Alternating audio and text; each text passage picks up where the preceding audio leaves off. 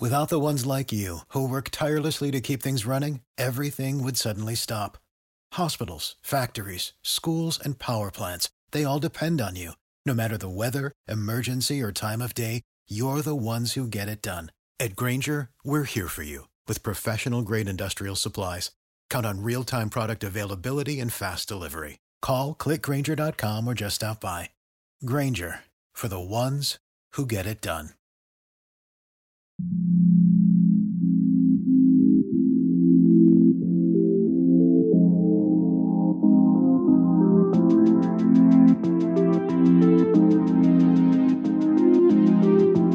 Welcome inside the Celtics Lab podcast. This episode, we have a special roundtable on the future of the cap and the NBA on tap for you, as well as a quick recap of recent news now that the league looks like actually going to take a stab at restarting the 2019 20 NBA season. I'm here with Cam Tabatabai, also of Celtics Hub and OTG Basketball. How's quarantine life for you?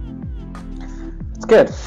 More or less the same. I feel like I can't really give that many updates on my bird feeder, but uh, thankfully here in Boston, the weather's much more agreeable than it was at the beginning of this, so folks can safely stretch their legs. Nice. It's actually starting to get hot here in Mexico City. Uh, for those of you who don't know, I am based in Mexico City. Uh, as strange as that sounds, it's a long story. Don't worry about it. I really do love the Celtics. it's okay. That said, we've got some stuff to talk about. Uh, a prominent Boston Celtic alumnus was considerably featured in the Game of Zones uh, short series as it finally came to an end. Um, your thoughts on the series and its ending? I'm actually going to tell myself, and and I haven't seen the final two episodes. I will say I think that even if we weren't as bored as we all are, I think that this the, this series would have gotten a lot of attention. Um, Game of Zones has always been a, a, real treat. In the past two, I've seen two of the four episodes. I believe there's 4 mm-hmm. um, they're just really, really smartly made. Um, the attention to detail with all the little jokes and stuff is really fantastic. So I, I'll have to let you talk about the last two episodes, but I do commend the folks who have been putting that together, not just because we're in quarantine and need content, but because they've been pretty damn good. It's a damn good show by itself. I hope they find a way to reinvent this as as whatever else. I hope they do some other kind of parody, perhaps, if not Game of Zones for those of you who have been, you know, quarantining themselves from NBA media, just like Cam, I'm just kidding. Uh, the the basic premise is that at the end of the series, it turns out that for all the struggle between Michael Jordan and LeBron James, that Paul Pierce is actually the greatest of all time. Um, I'm not going to spoil it too too much for Cam, but I really enjoyed that they actually had Kyrie Irving, of all people, claim that Paul Pierce was the GOAT. And it comes back to a very nice pat on the back for media members like ourselves, uh, because the reason why Pierce is portrayed as the GOAT in this, if you pay very close attention, is because he wrote the book at the end. So make sure you don't miss that. There is another metric out there, apart from Game of Zones, that paints Pierce as the most clutch player ever. Now, of course, this depends on what your definition of clutch is, which is usually, you know, a shot made within a very short period of time to the end of the game, with the game being within certain range of points. It varies depending on who you talk to about it. But the folks over at Hoops Hype another wrinkle, which is kind of relevant considering how The Last Dance ended, namely a pass from Michael Jordan over to Steve Kerr. This kind of a situation, what are your thoughts on assists being considered part of being clutch? Well, first of all, I I want you to read the list in full shortly because I am looking at our notes and I had to read it like five times because these numbers are unbelievable to me. You know, it's it's really hard because a an assist counts as it really depends on like what the court is and what the situation is and who it's to and and everything like that because whoever writes down that the assist was an assist. I think Howard Beck had a, a piece on this a few years ago. Um, the ability to qualify an assist is difficult. And so I suppose if you're using assist numbers, especially when the number of assists um, are so small, then you could really find shades of gray. But like on the whole, finding someone who's open, especially with the walls closing in around you, if you were the focal person, um, and knowing where your teammates are, trusting your teammates. I mean, Steve Kerr is a, a, Hall of Famer, but still trusting him in the right situation for Jordan or trusting Paxson or, or whomever else is still a huge deal. So uh, I think maybe not as as remarkable as making the shot, but certainly uh, clutch time assists deserves a lot of credit because uh, as we learned from the Jordan documentary, Michael Jordan and other high level athletes seem to have a sort of ego. I think that would be fair to say. And so just passing up, passing the ball is, is probably bigger for them than it would be for you or me. If you take away assists, then Paul Pierce is tied with LeBron James uh, I guess it would be a fourth place tie in that that situation uh, based on how this is stacking out here. But just to, to run through the figures uh, based on how Hoops Hype looked at them, Paul Pierce would be number one if we count assists with seven baskets, seven clutch baskets, and five clutch assists. Jordan uh, second with nine baskets and one assist. Kobe and Joe Johnson, Joe Johnson of course. What? Of course. Somehow he snuck in there with Kobe, uh, tied tied for eight baskets apiece, no assists, and then LeBron with seven baskets, one assist. Um, so if we limited assists, he would be on par with James, which is pretty interesting because if I remember right, they were 34 to 35 games career, and I'm not trying to say that LeBron is in any way on par with LeBron James, but they're they're there's been a lot of uh, poo-pooing on Pierce for some of his braggadocio that is that is unfounded, like you know not putting LeBron James on the top five list of a play, of players in the NBA history. He's been catching a lot of flack that's undeserved lately, and at least in terms of you know success on a team sport at a high level, I, I think that they are a lot closer than people realize. Even if we're being honest, we can agree, I would think, that most of the success in LeBron's court is more tied to LeBron, whereas with Pierce it was more spread out.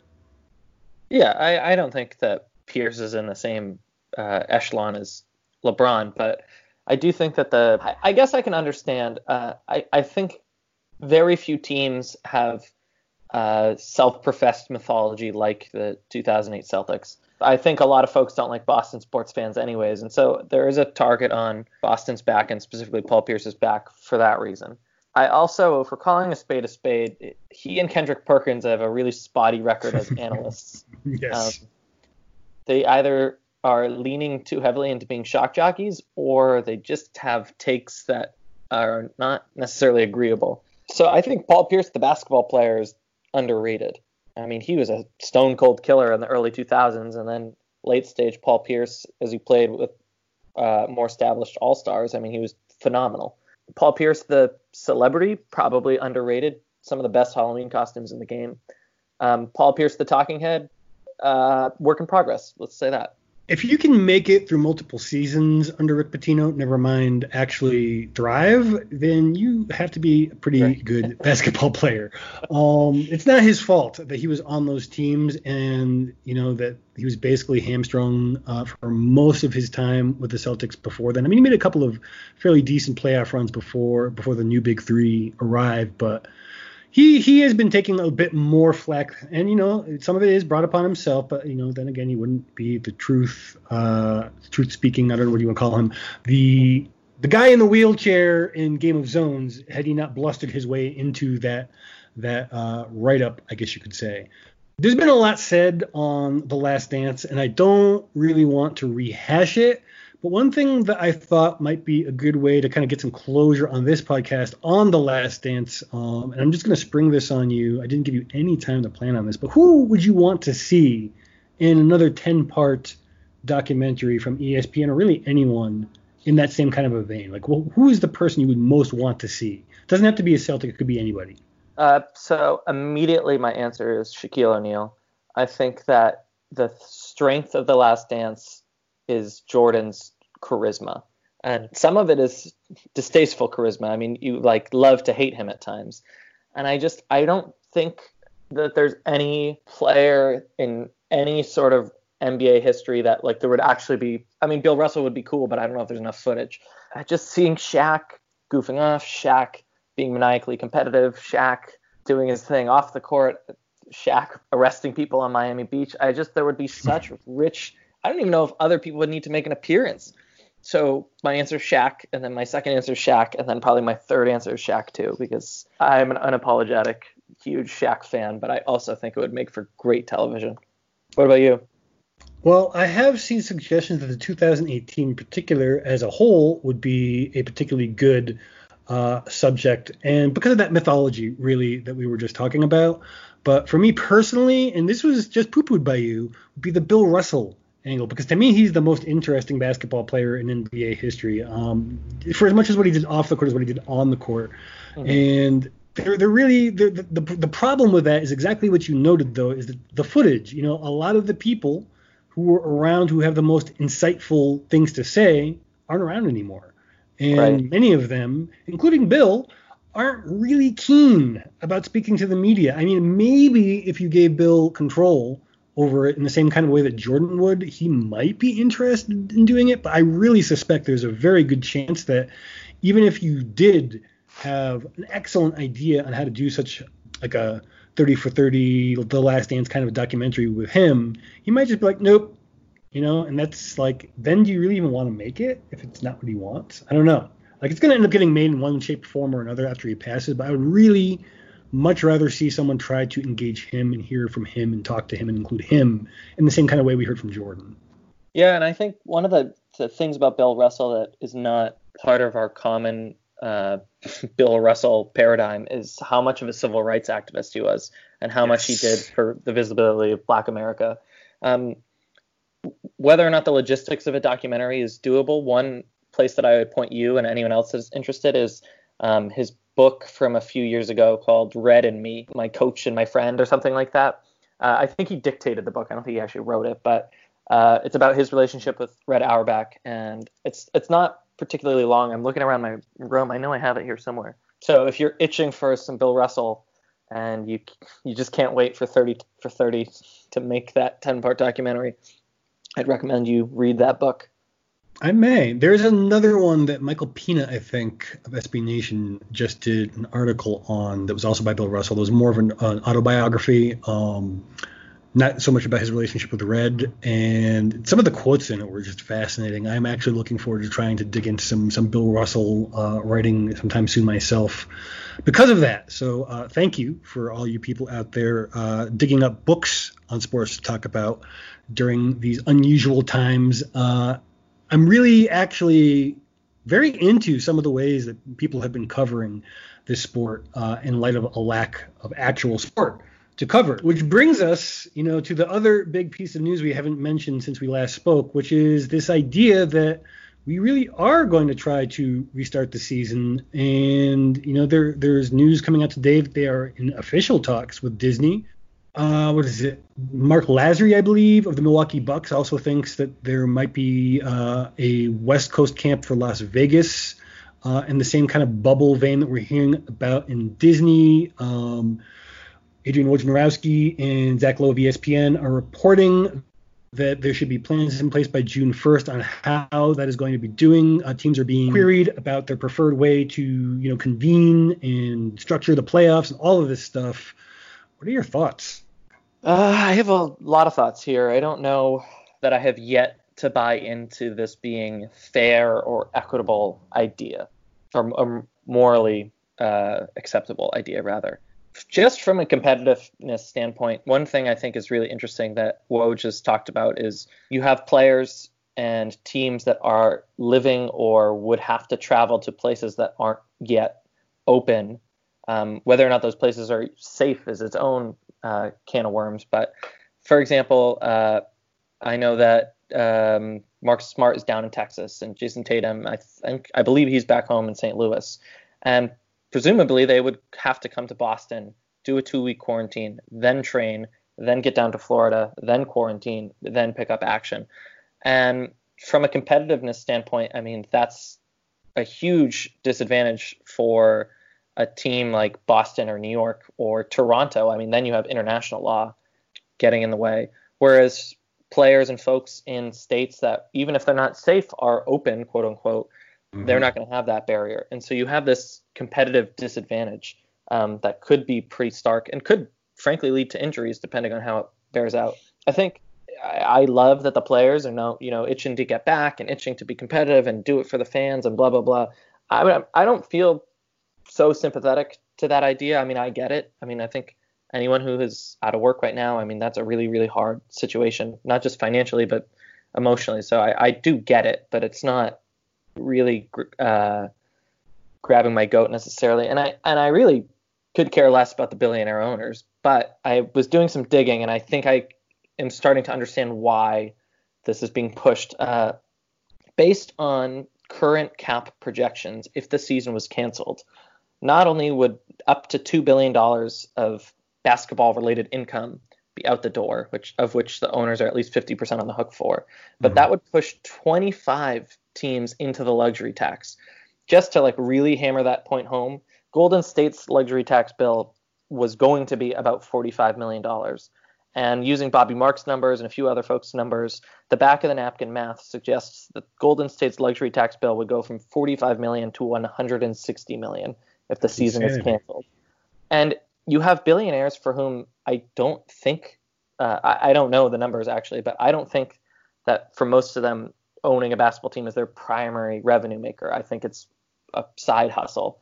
And so if you're taking a huge bath on your weekend project, you're going to want to make some changes. And so I suspect uh, the owners are pushing really hard to get this season finished for that reason, to shore up some of these losses. So whether or not it is the right thing to do, I think it's coming. It, it, the starkness of the numbers make me realize why the NBA is not going to let the season fall by the wayside. That the NBA is going to do everything they can to get this done.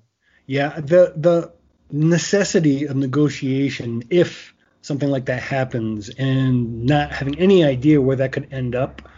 Um, it's a very scary thought. We could be looking at a protracted lockout situation if sides can't agree and the non-start of a season that maybe shouldn't be started anyway. But besides the point, these are real people with real needs and real jobs and you know as i also do not necessarily feel particularly bad for people who can absorb huge losses and still have a roof over their head um, at the same time there is a, a, point where it will put the future of the league itself in jeopardy uh, if too much chaos is introduced. So they're going to have to negotiate some stuff depending on what happens, whether they invoke the, what's called the force majeure, I guess you could say clause in in the CBA, um, in a situation like you describe, that would then require basically negotiating a new CBA that could respond. You know, it's not. It's basically the whole CBA has been repeated ad infinitum on other podcasts at this point. It exists just to under the premise that you know if there isn't profit, there's not going to be big losses, and if there is profit, there's not going to be a huge hockey stick spike in profit. It's kind of plotted on a fairly limited range of figures to actually function with things like, as you were mentioning, the luxury tax, which is designed to penalize teams who spend a lot of money so that way small market teams that can't necessarily do that can still compete. It just blows all that to pieces.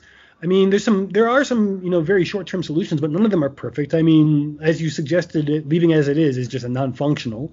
They could theoretically lower the tax with the cap, but that prevent, presents a host of individual problems. They could do a tax amnesty, introduce a one-time uh, avoidance of tax for all teams, but that also has some fallout. If you want to hear some good explanations on that, you want to be following Danger Cart Ryan Bernardoni on Twitter. You could introduce a tax, or excuse me, a tax amnesty, a player amnesty, but then that will in, create something unprecedented in terms of chaos because you'll have all these probably still pretty good players moving all over the place in the league because nobody can afford them, and then they will all be you know, forced into taking below market below market deals because there's just no other alternative for them really in that situation because there isn't any cap, even though there's an amnesty that doesn't make new cap necessarily.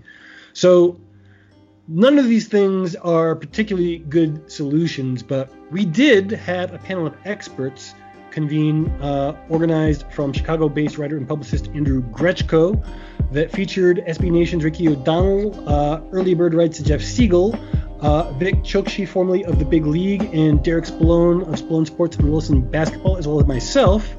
Uh, so why don't we see what we have to say with those guys?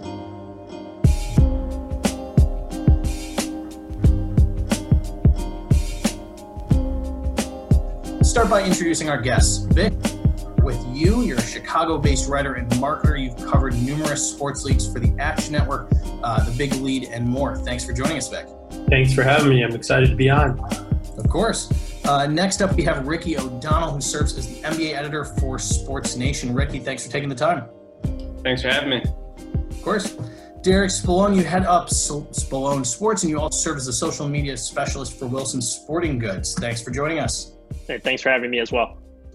And all the way from Mexico City, we have Justin Quinn, who helms Celtics Wire for USA Today's Boston Celtics blog. Uh, as a Pitt alum, thanks for your support of Brad Wanamaker. Really appreciate that. Glad to be uh, of, of help.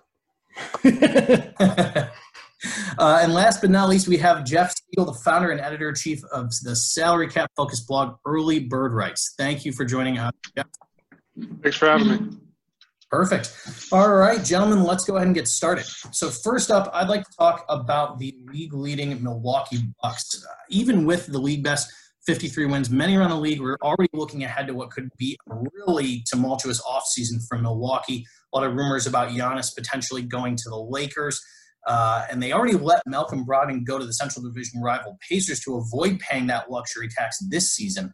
Uh, it looks like, however, they're going to be right up against the threshold next year. Ownership does say that they're willing to pay and to go over, but do you guys think that the current roster is enough for them to get over the hump? And what do you think they can do in coming years to keep Giannis and, and stay competitive? Yeah, I think. I mean, you know, I, I, think. I think absolutely. I think with the current roster right now, you know, currently 53 and 12, like you said, best record in the league And they have a good chunk of their core. You know what I mean? I mean, that starting five's under under contract till like the 2021 22 season, you know, technically with their their starting five. And you just got Khris Middleton to sign that that max July 1st. I'm, you know, assuming they're to offer Giannis the super max. And uh, he just seems genuinely happy in Milwaukee to the point where I don't think there's like, he doesn't take me as a guy who's kind of complaining, you know, trying to find his his way out or hey, we need we need more pieces. I, I think they have a really solid nucleus they seem to really play as a cohesive unit on the floor. Um, I just read an article yesterday where I was talking about like the group chat they have with the Lopez brothers on the outside because they have androids. So I mean, they just you know keeping it lighthearted and fun. Um, I think if you have to you know dip into the luxury tax to keep a player of Giannis's caliber, then so be it. But I think the the team they assembled there is super solid. I mean, even guys like you know DiVincenzo and George Hill that you know come in come in and offer some contributions. So um, I think they they have a good chance to even just compete for you know for a championship. Milwaukee basketball's fun to the point where I'll even you know throw it out there like who what means more to the state of Wisconsin, like an Aaron Rodgers or, or Giannis? You know what I'm saying? Because it's just what, what they're bringing to to their organizations, to their teams. I know that was kind of hefty because Titletown loves, you know, and, and Packers, and that's a big football state. But I mean, you know, they they rave about him over there. I think it's it's cool you have this, you know, star player of his caliber only 90 minutes north from from where I'm at, and it's it's like, man, this guy can really do it all. So I think uh I think they got they they have the pieces in the core, and he seems happy over there. Yeah, Justin, I would love your thoughts on this. I mean, as a, a Celtics fan, it's got to be pretty tough knowing that you have this young or this young nucleus, and, and they might be running up against Giannis and and just this juggernaut in the East for the next years to come. I mean, how do you feel about the, the construction of the Bucks? Um, I'm pretty comfortable with the course that they're on. It's really, in my opinion, going to come down to how they end up doing with whatever ends up happening with this season. If, for example, we don't actually know for sure that we are going to see a postseason, a lack of a postseason could create a, a really big problem for Giannis to kind of get uh, an idea of where his team is at. But I mean, there's not really anything that the Celtics can do about what the Bucks are doing, and in my opinion, they're going to give him the super max. They're going to do whatever he asked them to do to keep him there, and it's really, at least for the short term, it's what they have to do. I don't know. I'm, I'm not particularly concerned with with how they end up doing their business in Milwaukee. Um, Eric Bledsoe's signing gives me hope that they may make some bad decisions again in the future. Uh, but at least for now, there's not really much that, that the Celtics can do uh, themselves to counter what's going on over there. So realistically, the best we can do is uh, wait and hope they stumble. Uh, the Bucks owners threatened the fan base with relocation. I believe four or five years ago, they held the town hostage for two hundred fifty million dollars, or they would have relocated. The idea that they didn't pay the luxury tax for Malcolm Brogdon is an absolute slap in the face to the franchise. Uh, the ownership spun it by saying that the assets they got back, which was Indiana's first round pick, could be traded for a player of immediate impact. That did not happen. Uh, I think maybe not a terrible move. Obviously, if you do get Giannis to sign the Supermax contract, you're going to need young and rookie scale pieces around him. So perhaps they can find a contributor with that pick. But this idea that like should they go into the luxury tax? First of all, as a fan, you just never want to hear that. Yes, you should go into the luxury tax every time. Not my money. Don't care. Secondly, you have a generational player. Milwaukee lost one the last time they had one. His name was Kareem Abdul-Jabbar. That was in the 70s. Uh, this is the best team since then. Similar to that team, uh, you know, Milwaukee was on a 70 win pace, which is, I believe, what Kareem's team won back in the day, or they won 69 or 68 or something. Uh, so obviously, Milwaukee's going to offer the supermax. Obviously, they should do everything they can to show Giannis that they're not going to act like a mid-market team. And I think that it's it's like crazy to even ask. Like, yes, they should go into the luxury tax. They should do everything they want. From Giannis's perspective, it's like you know, I think a lot of people are viewing this as either he's going to take the supermax or he's going to go somewhere in free agency. All I would say to that is that for players of Giannis's caliber, no one has ever taken the supermax. LeBron didn't take the supermax. Durant didn't take the supermax. Kawhi didn't take the supermax. The guys who have done it are like John Wall and I believe uh, Damian Lillard. So for Giannis, like if I'm him, I don't know what he's thinking. I would take a one or two year deal from Milwaukee if you really want to stick around. Give yourself the option every year. LeBron sort of pioneered that. Like, yes, I guess we want the financial security, but Giannis just got his own shoe from Nike. I think he's got his own apparel line at this point uh, through Nike. So, like, he's got to be making a bunch of money. And to me, keep your options open. Don't lock yourself into Brook Lopez, who's been amazing, no doubt. But, like, he's getting older. You wonder how his game's going to age uh, I would give myself flexibility if I'm Giannis.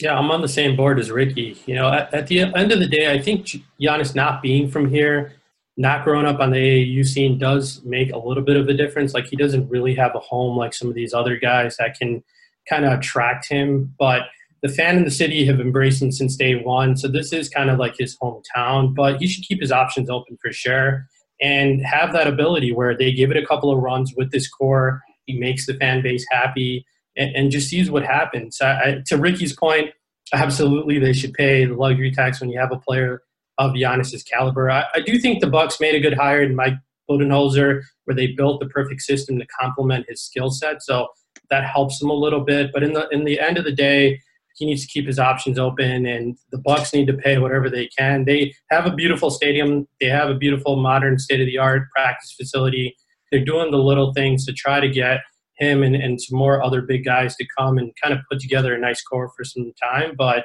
he needs to keep his options open in the long run and just see how it goes in a couple years.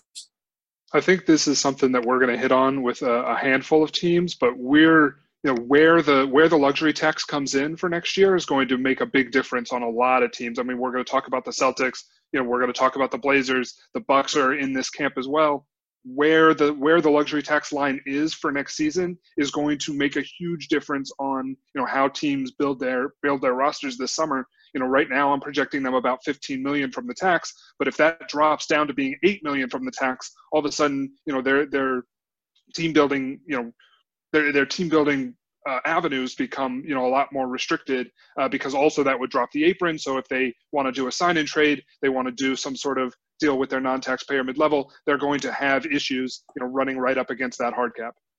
A lot of interesting points, guys. Thank you for this. And to the Lopez brothers, uh, nothing but respect. You know, you guys are both goofballs, but we love you. Uh, switching from one contender in the Bucks to a team that has really floundered this season, the Portland Trailblazers. So wanted to switch over to the Western Conference you have Damian Lillard, you have CJ McCollum. You made some moves right around the trade deadline. They brought in Trevor Ariza to try to help get under that luxury tax, set themselves up. But for a team that you know had made some deep playoff runs, had had some excitement over the past few years, haven't missed the playoffs since I believe the 2012-2013 season. Currently, as the season stands, assuming it resumes, you're sitting in the ninth seat. You're below the the new look Grizzlies here, who are really uh, surprised a lot of folks. I mean, they've got a, a pretty uh, you know talented GM Neil Olshey. He's done some great work over the years. But how do you guys see the Blazers moving forward? What can they do to to get back into the mix? Well, I think one thing they can do is they can get healthy. They've had a lot of injuries that have really derailed their their hopes for this season, and you know maybe maybe um, oh my goodness, why am I blanking on his name? Nurkic, Zach yes, thank you, Nurkic in particular. Uh, that he might conceivably be capable of playing in a limited capacity when they come back. Uh, but I don't think that we are going to be able to expect anything, you know, particularly helpful from him at the level he was playing at before. Um, in terms of what they can do, I mean, their cap situation is pretty constricted as far as I remember going forward, and they don't really have anything that they can do in terms of young assets that they can trade away that will in turn in turn boost their current uh, playoff successes particularly well without really damaging their depth. They're very thin on the wing. I don't know. I, I, don't. I don't really see them having a lot of latitude to do much, but maybe somebody else has some opinions on that. Yeah, I mean, I think, I mean, you know, like like you hit on, you have Lillard and you have McCollum in for the, you know, in for the long haul with their max deals beginning next season, and I mean, it is important to address it, of course, because I know it's like the potential for that threshold, you know, for the next four seasons or so, you know, so they they want to get under that tax, but um, I think the biggest thing is the Hassan Whiteside and, and Trevor Ariza. Because like you said, they traded for for Ariza you know, I think there was something that I was reading. It's like, um, do you reduce your cap hit from 12.8 million to 1.8 million, deciding on what happens June 29th with him, or do you keep a guy like Ariza and next year you have this super talented lineup when healthy, right? And you know, um, but that even forces you to sign guys at, you know, um, a veterans minimum or whatever the contract situation might might be in free agency. So Whiteside's contracts like what 27 million or something like that as well. So I mean, you're you know you have some big decisions to make because you know Son Whiteside was second in the league in boards. He's a pretty talented big man. Um, but you know, do you do you offer all that money, or you know, do you walk away from you know from both from both those guys, or do you you know pick you know keep keep Ariza on board and see what you can do um, you know with with that with the full season and lineups and that young talent, like you said, with uh, healthy Nurkic and uh, Zach Collins and Nassir Little, Anfernee Simons, you know, these these guys and go in free agency and try to get a Dellavedova or Marcus Morris. You know, I mean, there's options. I'm a big Melo fan too. I thought he was he was pretty solid, but um, yeah, I think you hit it on the head. It's like you just have some big decisions you have to make to get under that threshold, and it it includes some some hefty contracts with some marquee players who can make a difference for them. Uh, Damian Lillard turns 30 in July. He's a little bit older, I think, than people realize because he stayed multiple seasons or four years actually at what Weber State. Uh, to me, the one move on the table for the Blazers is to trade McCollum. It's like you have probably the best player in franchise history or close to it in Lillard in his prime. You got to go all in. I mean, there's been so many superstars available over the last couple seasons Jimmy Butler, Anthony Davis. Uh, and even last year when the Blazers made the conference finals, like there's just no way they were one of the four best teams. I didn't think they were. So you got Lillard, like Lillard, for whatever reason, keeps saying publicly that he's never going to leave. So I think you got to do everything you can to try to get him a chance at a championship. Lillard was insanely good this year uh, in a tough situation. His performance was kind of irrelevant in a lot of ways because the team wasn't contending with all the injuries. I think getting Zach Collins healthy is going to be a big deal for them. I think Collins was on the verge of a possible breakout year this season. Uh, I like him, but of course, as a center, you wonder like how much is he really going to move the needle, especially when they already have Nurkic, who was a monster before the injury. So to me, I mean, it all comes back to the Lillard McCollum backcourt. McCollum is overpaid as it was. They kind of gave him a sweetheart deal just because they drafted him, in my opinion. He's a good player, no doubt. Do you try to keep him and see maybe Philly does a panic move with Ben Simmons a year down the line? Like, you got to identify the right star, not just rush to it. Uh, but to me, it still comes down to the Lillard McCollum backcourt and the fact that Lillard's getting a little older, and that's the big move they could make is to trade CJ, in my opinion. Yeah, but I think Ricky hits it on the head. I, mean, I love Dame, I love CJ. With those two, they're always going to be good, but are they going to be good enough to actually win a title, right? And so yes, trading for Ariza's made Whiteside better this year. That's a big decision they got to make. And this is a fun team to watch. But if they do decide to break it up, the 2021 NBA draft is the one to help you know push them over that edge, right? That that top five is absolutely loaded with some stars that they can pair with Dame, and I, I think that's the move. You got to trade CJ, acquire some assets, go all in on that draft coming up, and get some veteran guys that can help him kind of win in this little small window that he does have left. And, and that's got to be the move for them if they actually want to be a title contender in terms of how they build their team for this coming year, I mean, ownership has never had an issue paying the tax in the past. Obviously, ownership has changed a little bit with Jody Allen taking over, and there have been some rumblings that she is not really, you know, she's not as as all in as Paul Allen was. She would like to, you know, perhaps uh, move on from the team, try to sell them. But at this point, you know, they've never had an issue paying the tax in the past. They've they've paid it over these these last few years that you know that gives me a little bit of hope that they're going to you know do something with you know even Trevor Ariza's contract. He's a prime you know trade candidate if they hold on to him. 12.8 million can bring back quite a bit of, of money. They can use some of those first round picks just to bolster their wing depth. You know, obviously he helps bolster their wing depth, but they can even you know do a little bit more with that money and and you know really try to scour the trade market for that uh, for that player who can really make a difference on, on the wing that's you know I think that's where I would go for them in, in the short term, and then if that's still not working this time next year, you can you can look into a, a McCollum move. The fact that they've got these guys under contract for the long term, even Jusuf Nurkic, they've got another couple years for him, so they have the opportunity to be a little bit more patient than you know having to to blow it up immediately. A lot of good points there, and as someone who had a spectacular fantasy basketball season thanks to Hassan Whiteside, I have to give him a quick shout out it's going to be going to be interesting to see where he lands, what the Blazers decide to do. I believe you know he'll. It seems like he's going to be moving on, but we'll have to see. Uh, but Vic, you had brought up the draft, and while the season not quite done yet, I want to switch back over to Justin Celtics here, a team that has built themselves through the draft over the last few. The GM work, at Danny Ainge has just been working wonders over there. Would love to know what you folks think that they can do with Jayson Tatum, with with that backcourt that they've got, and, and what they uh, they look like for the next few years. Again, they're running up against a, a pretty tough uh, Eastern Conference, it, looking I think better than a lot of people thought it would, not as wide open as people thought it would. Um, but yeah, Justin, I'd love to to get your thoughts on uh, the Celtics. Well, in terms of the salary cap, they are going to be pretty close to the limit. They are probably going to be a tax paying team next season. Obviously, as Jeff was saying earlier, we don't really know where that's going to fall. They could probably, if they really wanted to, and the key free agents uh, end up opting in, which they both may now, um, they probably, that being Gordon Hayward and Enes Kanter, they probably aren't going to end up being below the tax. And we probably aren't going to see any major shakeups to the roster other than potentially Hayward leaving. There's only a handful of teams that realistically could sign him. I've heard Miami uh, being floated as a likely option. Well, not a likely option, I guess a potential option, a realistic option. And even then, he would have to be in a situation where he would be willing to take less money for more years in a less likely, potentially, uh, at least in my opinion, I'm little biased, uh, to get a championship. Realistically, internal development is going to dictate a lot of their their immediate future. Um, you know, how much Jayson Tatum and Jaylen Brown both continue to develop? It's really going to have a lot to do with how how far they end up going in terms of being a playoff team.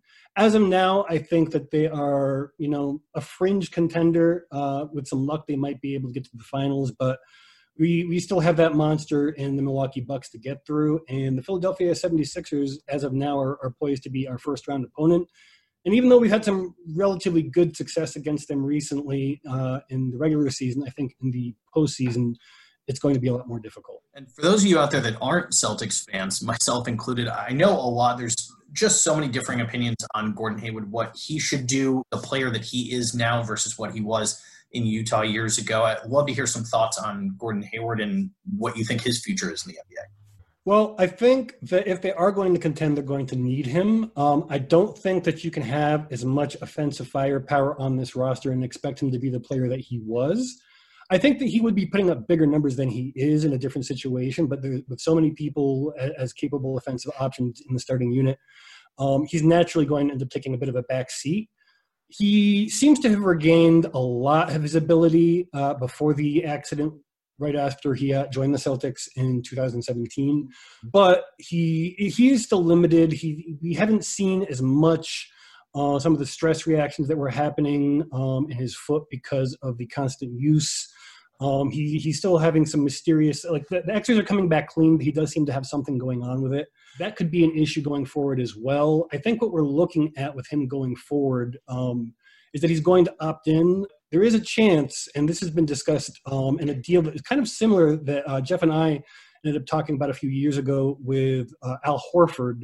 Uh, the idea was that he might take a cheaper deal for more years, um, opt out, and, and, renegotiate for something that would keep him with the team longer terms. And I think this is actually kind of a reasonable assessment, maybe even more so than Horford, just because of the fact that he has those ties with uh, Brad Stevens, his former collegiate coach as well. And, you know, the Celtics have stuck by him uh, throughout his injury and have really, maybe to a fault, favored him. So I think that there is a pretty strong chance that something like that could happen. But I mean, with with the way things are looking uh, between the pandemic, between the cap, and you know, between the lack of definite title odds, at least in the East, uh, that he could join, um, I, I don't see him changing teams. It's just a question of what is his decision going to be and how is it going to impact the cap going forward. Very interesting. Any other thoughts on Gordon Hayward from the group? I mean, I think Hayward, you know, brings a lot of, of positive stuff to the table for the Celtics, even if he's not sort of the superstar that they signed him to be. You know, obviously the the injury has has plagued him in, in a big way over these last few years. The the you know for him opting in, you know, 34.2 million is a lot of money to give up. It's a lot of money. It's a lot more money on an annual basis than he would make elsewhere. I, I mean, you could you could see the the Celtics trying to go to him and say, hey, you know, we'll we'll we'll give you you know four years, 80 million to to stick around. But even that, like, I mean, the the the drop down from 34 million to 20 million in an on an annual basis is is a ton for him to give up. And so, you know, I really I don't see him you know opting out, and then that's going to put the Celtics you know, right up against the tax, right, you know, just over the tax. And that's, you know, that could be a problem for them, like we talked about earlier. If the tax line drops from 139 to 133, 130, all of a sudden, you know, they're paying, you know, a, a significant luxury tax bill. And I'm not sure that that's something that the front office or ownership is is really want, wanting to do at this point. Uh, I'd say for the Celtics, it's all about Jayson Tatum's development. To me, potentially the second best young player in basketball behind Luka Doncic. You could throw Zion in there as well, obviously. Uh, but, you know, Tatum potentially more durable moving forward if you're trying to make a bet between those two. I thought Tatum was just unbelievable this year. He has everything you're looking for in terms of a future star. Jaylen Brown also a big step forward this year. Jaylen Brown averaged 20 points a game this season, which I'm not sure a lot of people realize. Brown, I think, definitely not in the same league as Tatum by any means, but a very good player. Uh, and I think they got him for a relatively reasonable extension number. Uh, Celtics are going to be scary moving forward. They got three draft picks too. With Tatum being a potential top 10 player in the entire league, I think moving forward, and who knows, you know, you go three, four years down the line, he might be top five. Uh, I think the Celtics, regardless of what happens with Hayward, they're poised to be a contender long term. I know 34 million is a lot of money, but I actually think there's a shot he opts out and, and signs a more team friendly deal. That's everything that I've heard from a lot of people that are out there. They've been kind of saying the same thing. He likes it there, the team likes it. Uh, I mean, you bring up a great point, Jeff, right? That that's a ton, a ton of money, but it's a good situation. Like Ricky said, the, the young core that they've built is here to stay. They're they're going to be dangerous for years to come. I think they're going to try to make it work where they build around the guys. They have the picks coming up as well, where they can kind of save some money there. But I, I, think Gordon Hayward stays. I think he actually opts out, and they put together a team friendly deal and make this thing work for a couple years.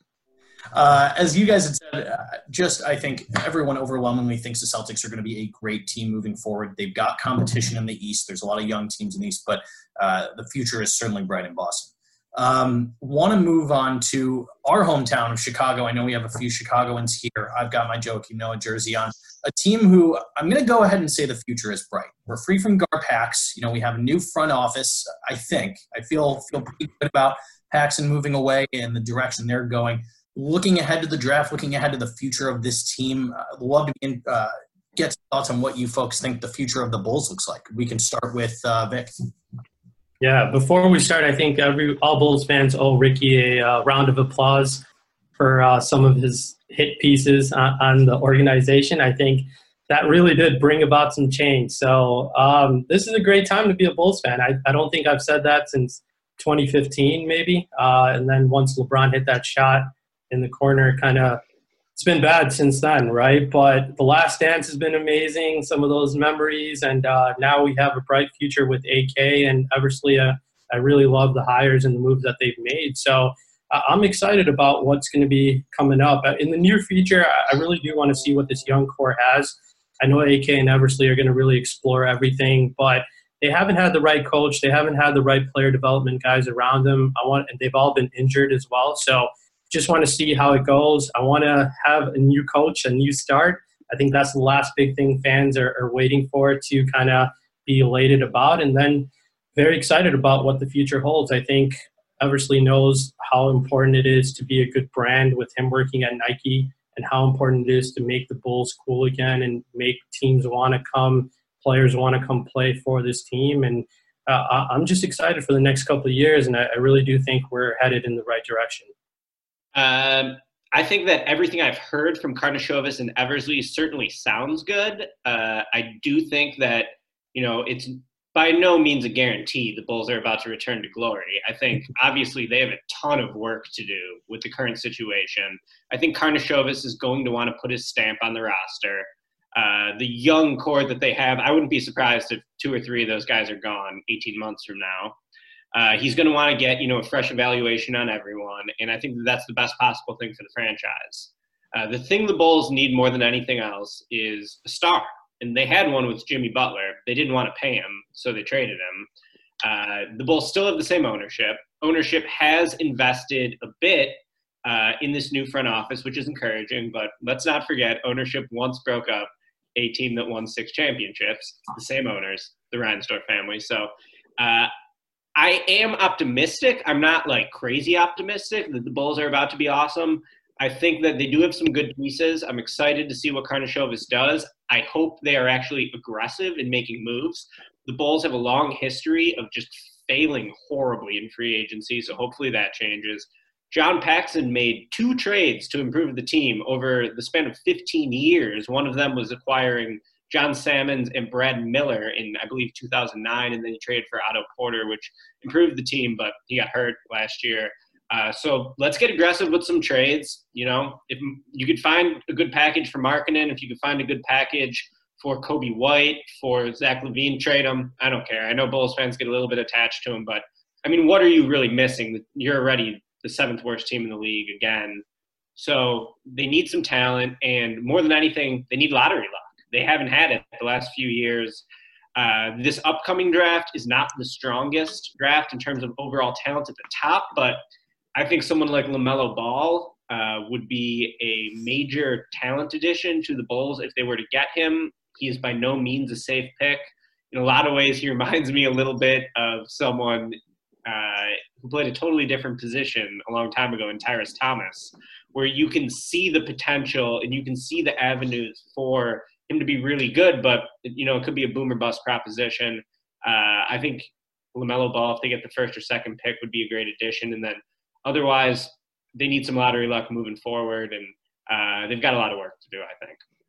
I'm with Ricky on this. I think he, I, I, think they've got a little bit of a longer term, you know, time horizon than, than a lot of other teams. And, and even though they have a few veterans at the top of the roster, you know, Otto Porter, Zach LaVine, Thad Young, I think I think this is a longer term sort of rebuild than uh, than a lot of people might think. You know, Coby White showed a little bit of, of flashes right at the end of the season. They've got you know they've got another lottery pick this year. Wendell Carter is sort of was supposed to be sort of the, the guy that they could they could build around a little bit. Lauri Markkanen as well. So I think they've got some some good young talent. I think it's important to you know hire a coach who prioritizes the growth of those guys rather than sort of the middling success that you can not even success the middling you know just the, the middling uh, amount of wins that you can get from a, a Zach LaVine, Otto Porter, you know Thad Young driven core. It's much more important I think to to sort of break things down and then build toward the future with some of the young guys that they've got under contract. I'm, I'm with Vic on the uh, on the excitement aspect, though. I mean, I know they're young. You know, they are a young team, the second youngest team in the league right now, or whatever the case may be. But um, I'm a fan of Zach LaVine. I think you know he's what averaging nearly 26 a game. He's having a phenomenal was having a phenomenal offensive season. Um, I know their roster is kind of set in regards to where they're allocating, you know, funds to for next year, with it being like spread across 12 players. And then I think the biggest question is just what happens with Otto Porter, whether he opts in or not. But assuming because of like the injury plague season, he'll he'd probably opt in because he probably wouldn't get that money anywhere else on the market.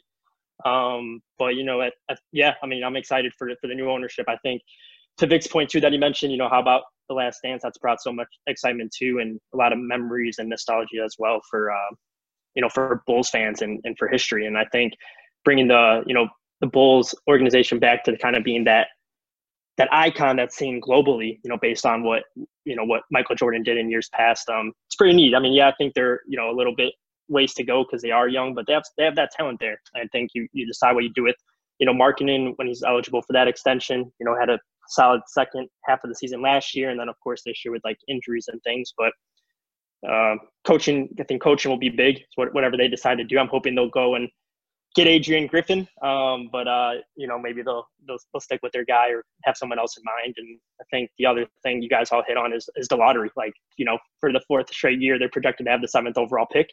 So it's you know, where do you get at, at that number? Do you go in the offseason and try to address your depth at wing? You know, whether with like a Tim Hardaway Jr. or Joe Harris. I think there's just a lot of a lot of moves, ways they can improve this team.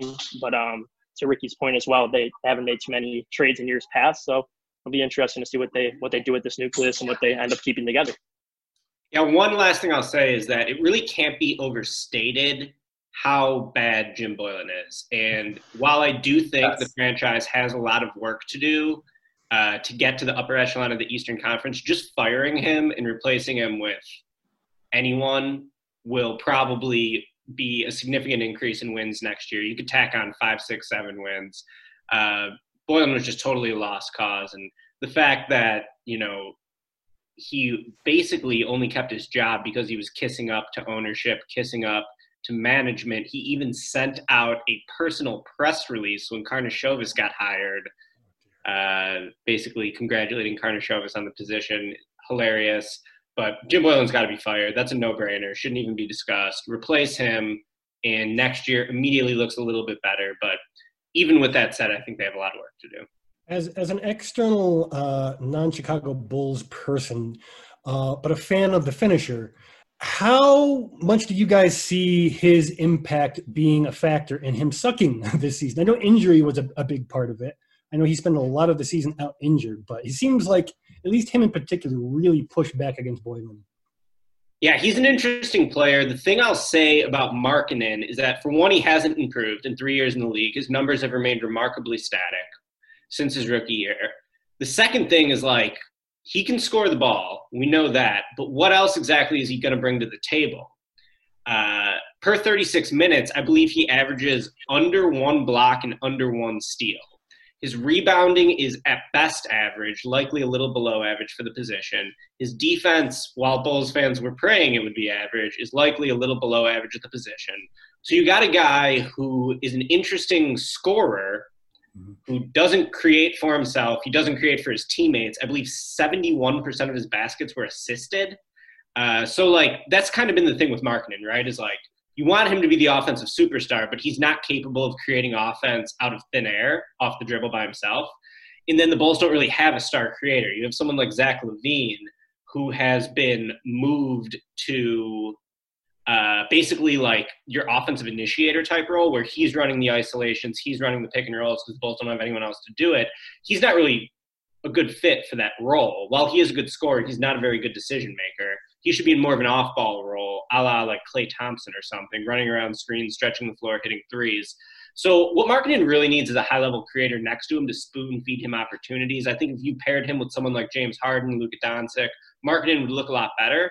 In the current Bull situation, he just can't create for himself, and then uh, he doesn't really add anything else to the table beyond that in terms of defense, in terms of playmaking. So it's a very interesting test case. If Karnisovas and Eversley can get the best out of Markkanen, I think that that will go a long way towards shaping the next successful Bulls team. But Markkanen's also up for an extension next season. Like, what yeah. do you give him? Is he going to get the Jaylen Brown money? Is he going to get Buddy Hield money? Is he going to get like I, I, don't know.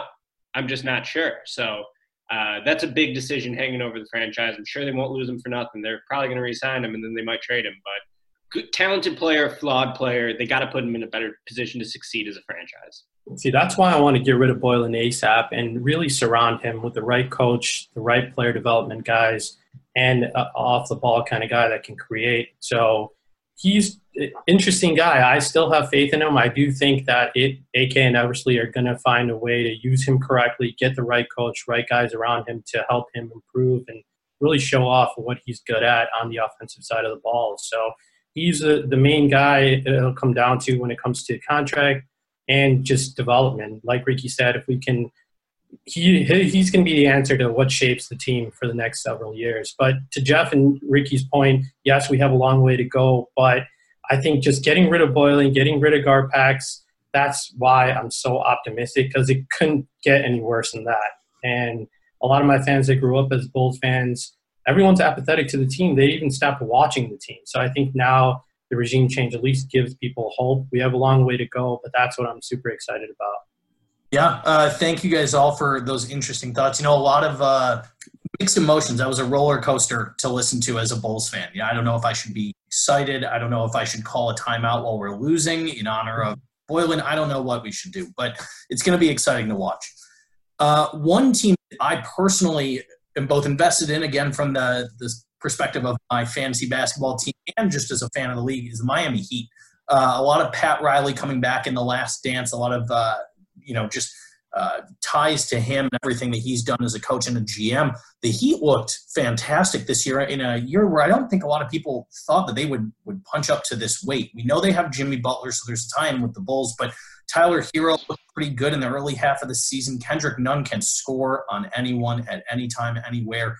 Uh, they've got some pieces, and I'd love to know what you guys think about the Miami Heat, both for potentially the remainder of this year if the season comes back, but more importantly, I think going forward. I'm, I'm with you on that, Andrew. The Heat were awesome to watch, man. I love the makeup of that team. Um, I think I was convinced on Tyler Herro when I watched the Heat Bulls game in December, where he scored like 16 of the Heat's final 18 points or something like that, and then he hit that game winning shot against uh, Philadelphia as well. Um, so some of those marquee games where you got a chance to really watch them play. I think like the roster shape up for what they have. It's it's unique, right? Because they have like I think six or seven guys heading into free agency this year. But you know, it's like, do you use your bird rights to retain them? What, what do you do with a guy like Dragic, Derrick Jones? It sounds like they're gonna bring all those guys back. I can't imagine Haslem not being in the Miami Heat uniform. And I honestly said the same about you know Wade years ago, and then of course you know different things occurred, but he found his way back. So I don't know. I think they have a pretty cool makeup of a team. I mean, the fact that you got like these two undrafted guys and Kendrick Nunn and, and Duncan Robinson who you know performed so well. I think Duncan's on track for like key three point records and things like that. And he's been balling out. Like you said, Jimmy Butler's turned into this tremendous leader. It's, and, you know, something I think he always had. And it just maybe rubbed off the wrong way in the different organizations he was with, but it seems to really do well in Miami.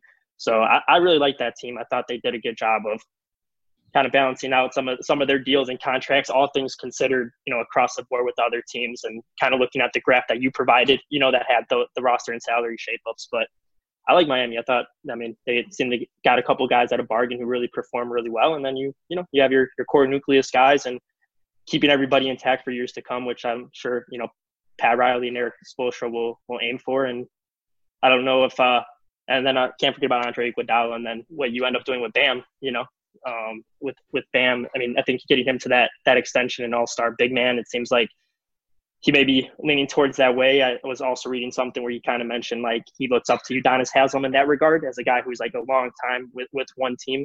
Um, so does he take that route? And I think you you go all in on retaining him as well. So they have some key decisions they have to make like, to keep that roster intact. But I think they're pretty fun to watch, man, and they they uh, really play well together.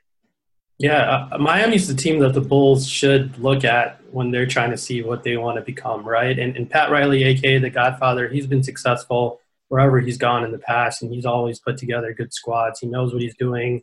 He's built this team. He has a star, and Ricky, that Ricky mentioned before about the Bulls, but in Jimmy Butler, right? They have the star. They have another upcoming star in Bam, and they have these very, very good young guys in Tyler Herro, Nunn, Robinson. So they're putting together a team that's going to compete, a team that's going to be good in the long run as well. So I see them getting the Bam deal done, having that core of Bam and Jimmy Butler with these young guys, and just competing from here on out for a couple of years. So he, he's done another excellent job putting his squad together. I'll defer to Jeff on this since he's the expert in terms of salary cap. To me, they still need to improve a little bit to get to actual title contender status. I don't totally know what their salary sheet looks like, but we know that Miami is consistently a player for top free agents. I have no doubt that Pat Riley is going to put his rings on the table for Giannis if he tests the market in a couple of years. Will be the same thing as he did with LeBron. If that doesn't work, he's probably going to look at Bradley Beal, and then he's probably going to look at someone else. Uh, the thing that the Heat have going for them is unbelievable internal development. You look what they did this year with Kendrick Nunn, with Duncan Robinson, who was a Division three player like five years ago. Uh, you know, you could go down the line. They just got a lot of really good development from their guys. And then, oh yeah, Bam turned into a top 30 player in the whole league this year, probably. So he's a stud moving forward. Uh, everyone's been waiting for Butler to fall off, and guess what? He hasn't done it yet. The guy's a tank. Uh, he's already finished, you know, one year of that contract, of the four-year contract, and he looks pretty damn good. So I think that he's going to be able to fulfill that contract at a star level play. I think uh, he couldn't shoot at all this year, Jimmy Butler, and he was still one of the best players in the league because he's an absolute tank going to the basket, a really smart player, an unselfish player on the court. Uh, you know, they have the lead initiator offensively that you need. You put the ball in Jimmy's hands, spread the floor, run a pick and roll, run an isolation. He's either going to get fouled or he's going to kick out for a three. It's a pretty easy formula. They probably need one more creator who can be an upgrade over Dragic as their secondary guy. Uh, I don't know what their salary cap situation looks like in the immediate future. Maybe Jeff can fill us in, but I think that they definitely have a bright, a bright long-term future. Yeah, after their their trade for Andre Iguodala this year, they've actually got some cap space to work with this year, so they're going to be able to go out and you know if they don't want to re-sign Dragic and they they want to sort of go in a different direction, they've got some money to spend. They've got more money than a lot of teams, and they're a contender. So this is you know they're the the one team with cap space this summer who's already a contender, and obviously there's not a a ton of high level free agents this summer. You, you're going to have to sort of you know piece together some of that 26 million to to spread it around for for a few different players who can help their their depth issues. But you know they've got you know they've got a, a strong core in Butler and Adebayo and I think that the two of them can help bring in that third star in 2021. That's sort of their plan. That's been the Heat's plan for these last few years. And so that's when, you know, Bam's up for, for an extension this summer. I don't think that they're going to get anything done with, with Bam this summer because his cap hold is so, you know, small in, in 2021. It'll only be 15 million. They can decide to, you know, hold off on that new contract maximize their their uh, cap space in 2021, and that's when they're going to go after Giannis. They're going to go after Paul George. They're going to go, you know, perhaps after Kawhi Leonard, who can, you know, get out of of LA that year. You know, we'll see. There's just so many, you know, big names on the 2021 market that that I think Miami is really building toward, you know, toward that year to really add that third star around Jimmy and around uh, Bam Adebayo. Yeah, Jeff, I think you hit it on the head too. Is like they, they have that money in that space and doesn't all have to go, you know, right away. It doesn't have to all be allocated right out the gate. And I think with like the, the 2021 class, like you said, saving up and, and like having space for that highly touted class, you're going to add another guy who, you know, of a star caliber to already go along with a Jimmy Butler and, and, and a Bam and whatever else that roster looks like. And that's, that could be pretty dangerous for, uh, you know, for, for the, for years to come. Yeah, as a Bulls fan, definitely scary to hear about everything the Heat have going on. To have that front office, to have Pat sitting there in his suit, he he's ready to go. You know, he's always scheming. So the Heat are going to be fun to watch for sure. Uh, but moving past that, we got to go back to the Western Conference. Haven't talked about them a ton, and I wanted to focus in on the Warriors. Really interesting season this year. We know about the injuries to Steph, to Klay. We know about starting the season with D'Lo, and now where they're at with Andrew Wiggins would love to know what they look like over the next few seasons, how you folks envision everything working, because they've got Wiggins, Klay, Steph, and Draymond locked up for a few seasons at least, and beyond that, uh, pretty thin and not a lot of wiggle room to work with. Yeah, I mean they've got a lot of money tied up in in a lot of in, in just a very few guys. Wiggins is obviously the big, massive negative negative value contract on their books you know, you would think that they've you know they've got some picks. They've got their own pick this year. They've got Minnesota's pick next year. You would think that they were going to try to, you know, make a move to to consolidate some of those picks and Andrew Wiggins to use him as outgoing salary to big ba- to bring back a a another actual you know player who actually is worth his contract. or you can you know try to trade him for you know multiple pieces that sort of help their depth. And you know I think that you know they understand where they're at in the league. They understand that you know Steph, Klay, and, and Draymond are, are you know not getting any younger. They, this is their time to really contend out west. This is you know they're still in the the midst of their dynasty. And if Andrew Wiggins is going to be a big part of what they do on the floor, then they're not a dynasty anymore. Like they're just not going to be good enough. He's, you know, if they're going to to feature him really in any way, he's not. They're not going to be able to contend at the highest levels. But he's got a big, you know, outgoing salary that they can use to bring back a, a you know, an actual, real good superstar. That's where you know I think they should use Wiggins' outgoing salary plus the the picks that they do have remaining to to, you know really strengthen their either strengthen the the team as a whole or strengthen their their top level talent. Yeah, if there's one team this virus situation has helped this year, it's the Warriors, right? Like for them, it was rebuilding year. They can literally like fast forward now. They get Curry and Thompson back 100%. They're going to get a top five pick. And, to Jeff's point, I do see see them moving on from Wiggins. And also, I do see them moving on from Draymond. You know, trying to make a deal. They have a guy in Eric Paschall that they are kind of grooming to to fit that role as well. But uh, I think they're going to be really, really good. Just back again as a title contender as soon as next year when the guys are back and they add some more firepower to the to the core. It really comes down to Steph and Draymond. I mean, that two man combination was just so incredible at its peak. Uh, Curry, in my opinion, is one of the best players in the history of the game. He will be in his 30s now. He's had injury issues throughout his career is Steph Curry still going to be a top two, top three player in the NBA, or is he going to be like a top 15 player in the NBA? The gap between those two echelons is massive and will be the top thing that determines how good the Warriors are. Then you have Draymond. I've always thought Draymond's game is likely to age like milk, but he has been such an incredible player. He's brilliant, one of the best basketball minds in the game. Uh, I think it's hard when you're undersized, though, as you get older to maintain how good you are because you don't have your size to fall back on. So that will be interesting. Uh, in terms of Wiggins, I mean, they want him to be Harrison Barnes, right? Like, I think the main motivation for doing that trade was to get the draft pick. If you package your pick this year and Minnesota's top three protected pick next year, that could be an insanely juicy deal to get a team to bite on trading a star. But it comes back to Steph. It comes back to Draymond, and uh, whatever the next iteration of the Warriors is, really is going to hinge on how good Draymond is and how incredible Steph can be. I mean, I still think, yeah, I think with that that backcourt tantrum of Steph and Klay when healthy is, is still super dynamic. I think everybody kind of hit it on the head. Draymond's a super smart guy, and he's just you know seems to be everywhere on the floor. He really does do it on, on both sides, and he, he hustles and he, he plays hard. And I think yeah, having those young guys too, like like Paschall and and a Jordan Poole and a Ky Bowman and Looney, you know, whatever whatever they decide to do with some of these guys, you know. Um, but it's just you know at least have some pieces. I honestly like like the five next year, depending on you know if they if they do stay intact and by the five, I'm assuming whoever they end up drafting, um, it'd be cool to see them get a James Wiseman um, because then all of a sudden you have a lineup of Steph Klay, Andrew Wiggins, Draymond Green, and James Wiseman, which I mean, at least on paper, sounds pretty dynamic, and I'm sure they would would find a way if if everybody's healthy, of course.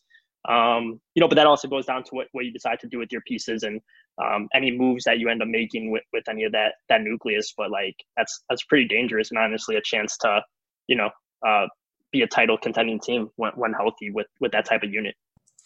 Well, speaking of contenders and the championship, we know that this season is in in limbo here. Uh, to speculate on that, but if this season were to come back today, who would you all vote for as the you know lifting that Larry O'Brien at the end of the season? Who do you all think would win this season as it stands today? Uh, we can start top of my screen with Jeff.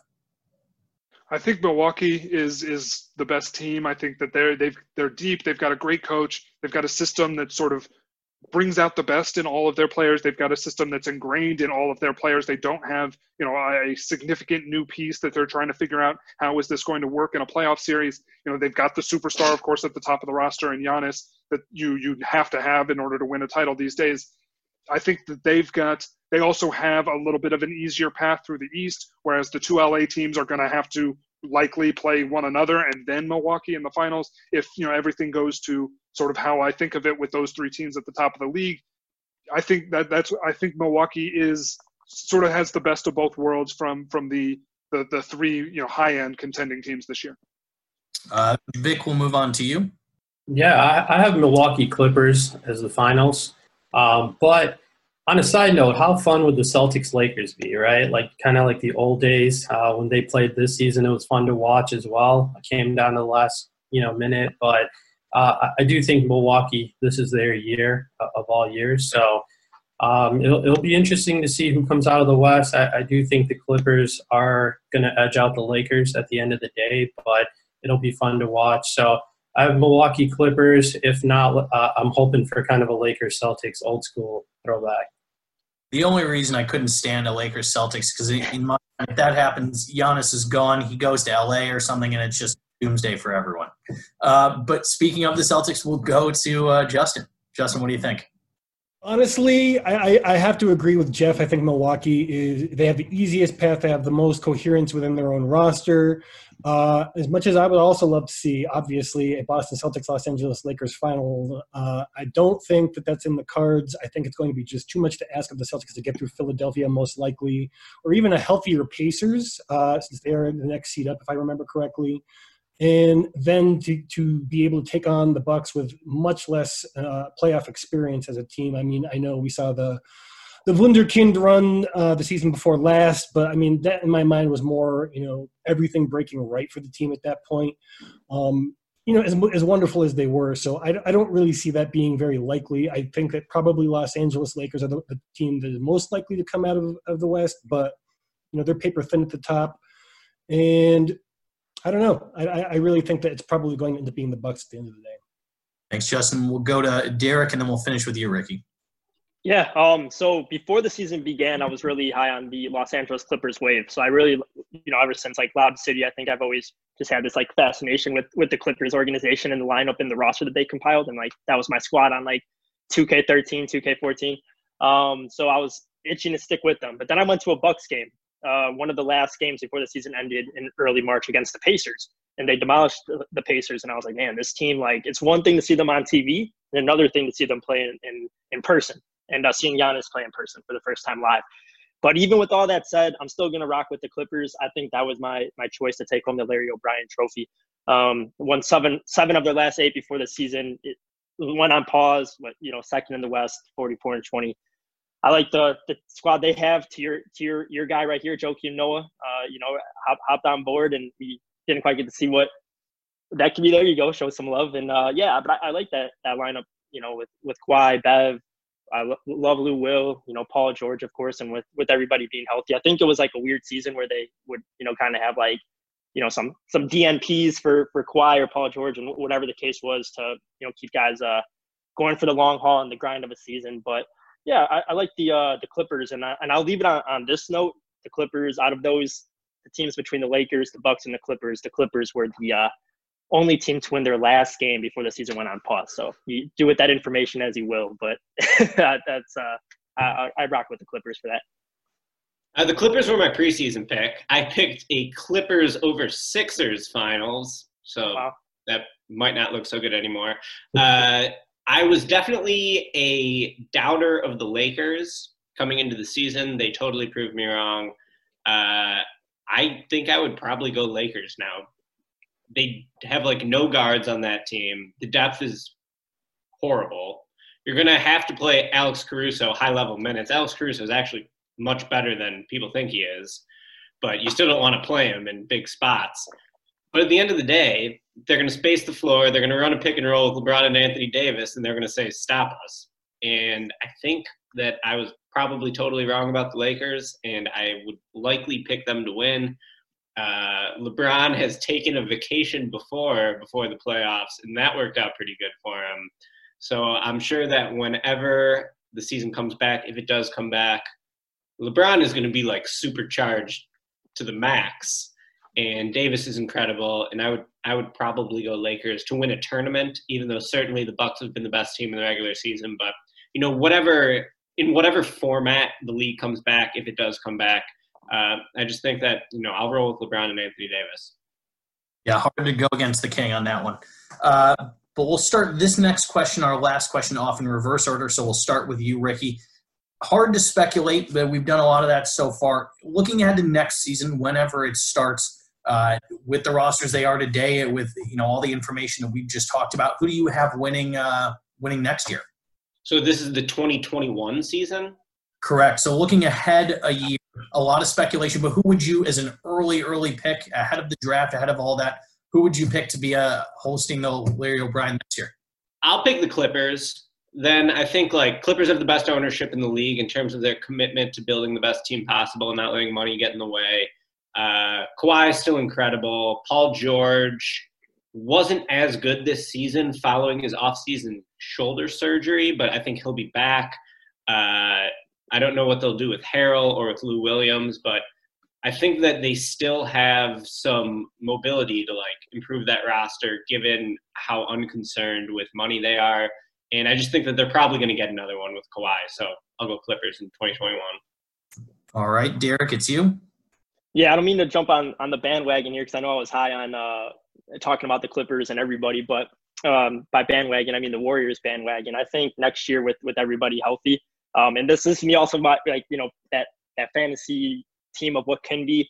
Um, you know, I think they go after James Wiseman. I'm high on him. I really like him. I think his skill set and his uh is, is great. I think what he could what he could bring and how he'll be able to fit with that organization would be uh, spectacular. So I, I, I like them um, for next year. Uh, I think they'll get the Chase Center bump in, and um, you know, no, they went to the finals five of the last six years, and you know, like that's not enough. Uh, but um, I, I, I that would be my early, early, early season pick to get it done, assuming they keep that roster intact and go that route in the draft.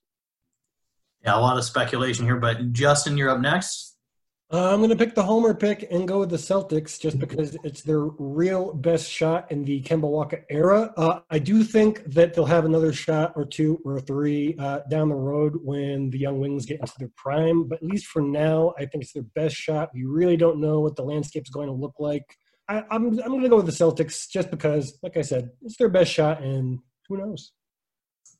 All right, Vic, you got to go with the Bulls or something, man. Maybe we, years ahead, Bulls. seven years ahead. That's my pick, baby. The Bulls. No, um, they go for I I really think one of the three teams that Justin, Ricky, and Derek picked is going to win it all next year. So when it, when it comes to the Clippers, I, that would be my pick as of now. But like Derek and kind of Jeff referred to before, if they can move that Wiggins deal and one of the picks, land a third star, get a really really good rookie to contribute.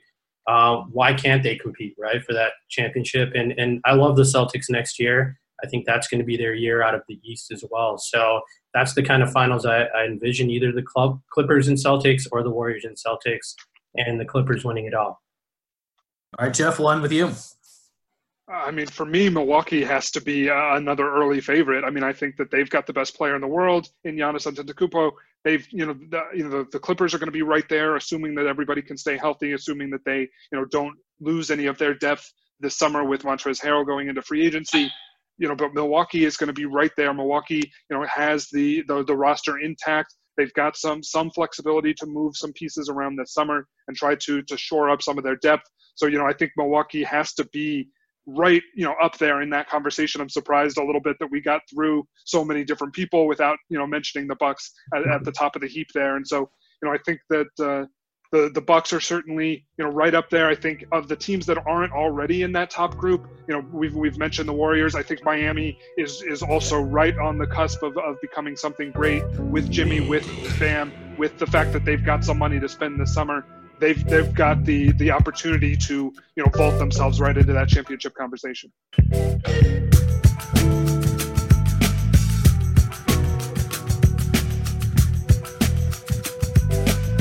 And we're back. Uh, I just wanted to point out that you can all stay up to date with these folks' work individually. You can find Andrew Gretchko, excuse me, Andrew Gretchko at at Andrew underscore Gretchko. That's G R E T C H K O. Uh, you can find Jeff at at JG Siegel, and that's spelled S I E G E L. Ricky is at SBN underscore Ricky, and Vic is at Doc Squad 33 at obviously also. Derek is at at DSS Spallone, excuse me, at DS Spallone, and that's spelled S P A L L O N E. And of course, you can find me at Justin Quinn, all one word, and an extra third N at the end. You don't want to know why. It's a really stupid story. As well as Cam. Well, you, you tell him, Cam. Yeah, I'm not gonna make you spell that. Uh, at C Tabatabai, you'll just you'll find it on Twitter. I'll It's put too- it in the Too much to spell. Yeah. I If you made it this far, I'm sure you found it before. Well, you can find the pod on most podcatcher apps. Please make sure to subscribe so you never miss an episode. And if you like what you hear, please rate us five stars. If you don't like something or have a suggestion, just let us know in a comment on Twitter with the hashtag CLPOD. As usual, we're always trying to bring you the deepest dives into Celtics coverage. Take care, man. Thank you. You too.